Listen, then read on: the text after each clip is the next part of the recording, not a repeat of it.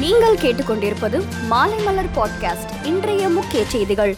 திருவெற்றியூர் தேரடி விம்கோ நகர் பணிமனை metro rail நிலையங்களில் பணிகள் முடிந்த மெட்ரோ ரயில்வே பாதுகாப்பு ஆணையர் ஆய்வு மேற்கொண்டு ஒப்புதல் அளித்தார். அதன்படி இந்த இரு மெட்ரோ ரயில் நிலையங்கள் இன்று முதல் பயணிகள் பயன்பாட்டிற்கு இயக்கப்படுகிறது. இன்று முதல் மெட்ரோ ரயில்கள் அங்கு நின்று செல்லும் என அறிவிக்கப்பட்டுள்ளது. தமிழகம் முழுவதும் தேசிய லோக் அதலாக் என்ற மக்கள் நீதிமன்றம் நேற்று நடத்தப்பட்டது. இதில் தமிழகம் முழுவதும் உள்ள நீதிமன்றங்களில் மொத்தம் நானூத்தி பத்தொன்பது அமர்வுகளிலும் வழக்குகளுக்கு தீர்வு காணப்பட்டது. மொத்தம் எழுபத்தி ஒன்பதாயிரத்தி ஐநூத்தி தொண்ணூத்தி ஒன்பது வழக்குகளுக்கு தீர்வு காணப்பட்டுள்ளதாக தமிழ்நாடு மாநில சட்டப்பணிகள் ஆணையக்குழு தெரிவித்துள்ளது. ஆபரேஷன் கங்கா மூலம் உக்ரைனில் இருந்து நேபாள நாட்டினர் நான்கு பேரை சொந்த நாடு திரும்ப இந்தியா உதவி செய்தது. இந்நிலையில் நேபாள நாட்டினர் நான்கு பேர் நாடு திரும்ப உதவியதற்காக பிரதமர் நரேந்திர மோடி மற்றும் இந்திய அரசாங்கத்திற்கு நேபாள பிரதமர் ஷேர் பகதூர் கியூபா நன்றி தெரிவித்துள்ளார். அந்தமான் நிக்கோபார் தீவுகளில் உள்ள திக்லிப்பூர் பகுதியில் இன்று காலை எட்டு புள்ளி ஐம்பத்தி எட்டு மணி அளவில் நிலநடுக்கம் ஏற்பட்டதாக தேசிய புவியியல் மையம் தெரிவித்துள்ளது. இது ரிக்டர் அளவுகோலில் நான்கு புள்ளி ஒரு அலகாக பதிவானது.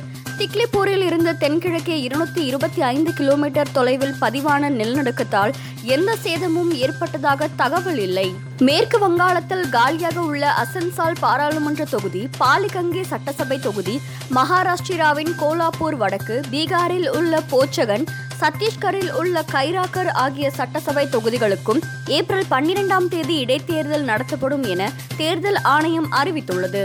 ஈராக்கின் வடக்கு நகரமான இர்பில்லில் உள்ள அமெரிக்க தூதரகத்தை நோக்கி சுமார் ஆறு ஏவுகணைகள் ஏவப்பட்டதாக அமெரிக்க பாதுகாப்பு அதிகாரிகள் தெரிவித்துள்ளனர். இந்த ஏவுகணைகள் அண்டை நாடான ஈரானில் இருந்து ஏவப்பட்டது.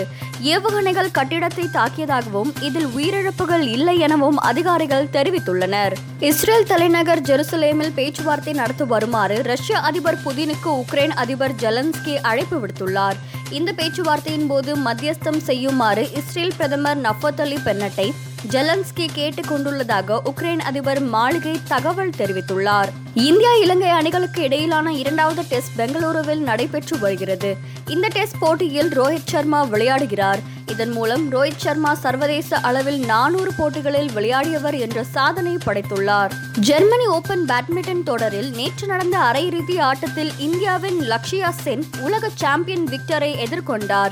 இதில் லக்ஷயா சென் இருபத்தி ஒன்றுக்கு பதிமூன்று பன்னிரண்டுக்கு இருபத்தி ஒன்று இருபத்தி இரண்டுக்கு இருபது என்ற செட்களில் வென்று இறுதிப் போட்டிக்கு முன்னேறினார். மேலும் செய்திகளுக்கு மாலைமலர் டாட் காமை பாருங்கள்.